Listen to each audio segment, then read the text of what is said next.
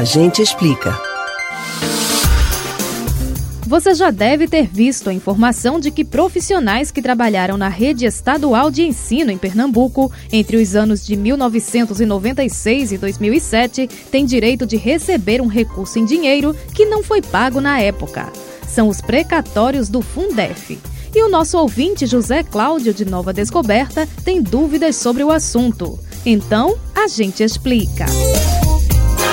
O Fundo de Manutenção e Desenvolvimento do Ensino Fundamental e de Valorização do Magistério, o Fundef, foi instituído nacionalmente pela Emenda Constitucional número 14 de setembro de 1996, reformulando na época o sistema de distribuição de recursos para a educação básica no país.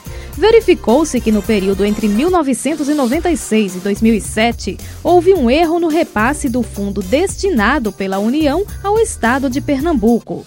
Então, o Estado cobrou os valores na Justiça e o Supremo Tribunal Federal determinou o pagamento. Como já explicamos em outro episódio, uma dívida do governo com sentença definitiva é chamada de precatório.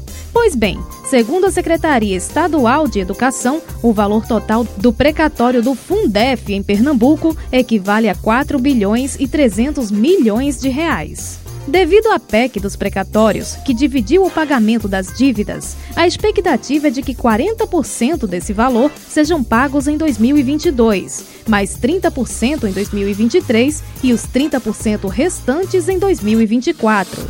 Ou seja, 1 bilhão e 700 milhões de reais devem ser pagos neste ano. De acordo com a secretaria, a quantia vai ser rateada entre 62.500 vínculos, o que corresponde a 52 mil pessoas. Este total inclui professores com vínculo ativo com o Estado, aposentados e servidores que não têm mais vínculo. Os valores a serem recebidos variam conforme a atuação do profissional no período contemplado.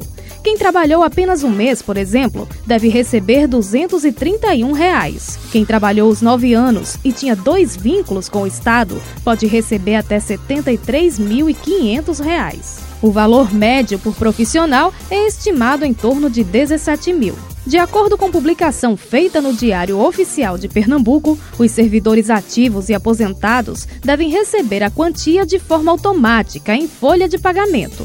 Já os profissionais que não têm mais vínculo com o executivo estadual vão receber por meio de ordem de pagamento do banco responsável pela gestão da folha dos servidores do estado. E ainda não foram divulgados detalhes sobre esse processo. Caso o profissional tenha falecido, o pagamento vai ser feito aos herdeiros, mediante apresentação de alvará judicial autorizando o levantamento parcial ou integral do valor.